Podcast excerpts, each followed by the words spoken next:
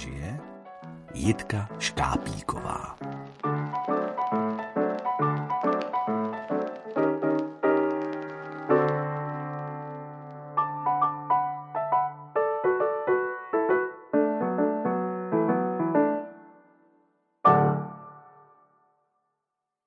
Dobrodružství začíná. Pan Michal Nor shledal, že život není ani zdaleka tak půvabný, jak se náhodnému pozorovateli na první pohled zdá.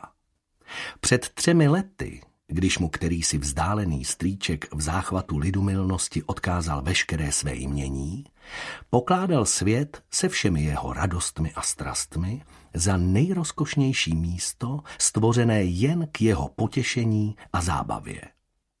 Čas však brzy změnil toto optimistické stanovisko a nyní, přesně tři roky a šest týdnů po onom památném dnu, okusiv všech rozkoší bohatství, prohlídnuv vzdálené země a nakoupiv spousty zbytečností, shledal pan Nor, že se beznadějně a strašlivě nudí.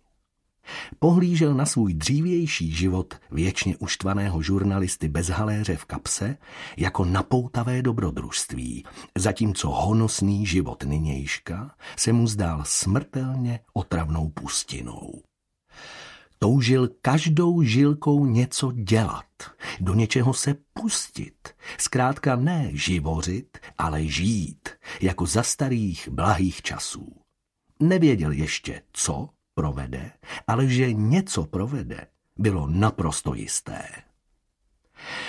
Prozatím začal tím, že vyskočil ze své ocelové lenošky, zahodil cigaretu a rozběhl se do garáže. Vytáhnуv na světlo boží strašlivě fialovou aerodynamickou příšeru, kterou miloval jako oko v hlavě, nasedl do ní a vyřítil se ven. Projel kolem domu, Zamával na rozloučenou na tetu Pavlínu, která pletla na terase punčochu a mávla mu přívětivě drátem na pozdrav a přidal plyn. Nevěděl, kam jede a proč, ale jel stále dále s radostným pocitem, že se něco rozhodně stát musí. Byl poněkud překvapen, když shledal, že se ocitl v Praze a doposud se neudálo nic pozoruhodného. Hodlal se právě posilnit nějakým douškem, když spozoroval, že milovaná mašinka podivně zaúpěla a odmítla pokračovat v jízdě. Michal, uvyklý jejím vrtochům, potřásl jen schovývavě hlavou, jako milující otec nad pošetilým kouskem drahého dítěte a ochotně vystoupil podívat se, co se vlastně děje. Pozdvihl kapotu a pohroužil se do složitého vnitřku vozu tu se stala podivná věc. Na rohu ulice se objevila půvabná a spěchající dívka. Její spěch byl právě tak zřejmý jako její půvab. Oddychovala prudce a rozhlížela se uštvaně kolem sebe. V celé ulici byly jen dva obchody, a to ještě na opačném konci. Dívka se zastavila, hledajíc útočiště, a přitom uzřela dlouhý a fialový vůz, který by byl jistě nahnal strašlivou hrůzu její babičce, ale nesmírně zalahodil oku vnučky. Ještě okamžik váhala a potom, ohlédnuvši se a spatřivši patrně něco velmi hrozného za svými zády, ve vteřině se odstla u vozu, otevřela dvířka a schoulila se dovnitř podkožená sedadla, přetahujíc přes sebe v horečném spěchu pokrývku.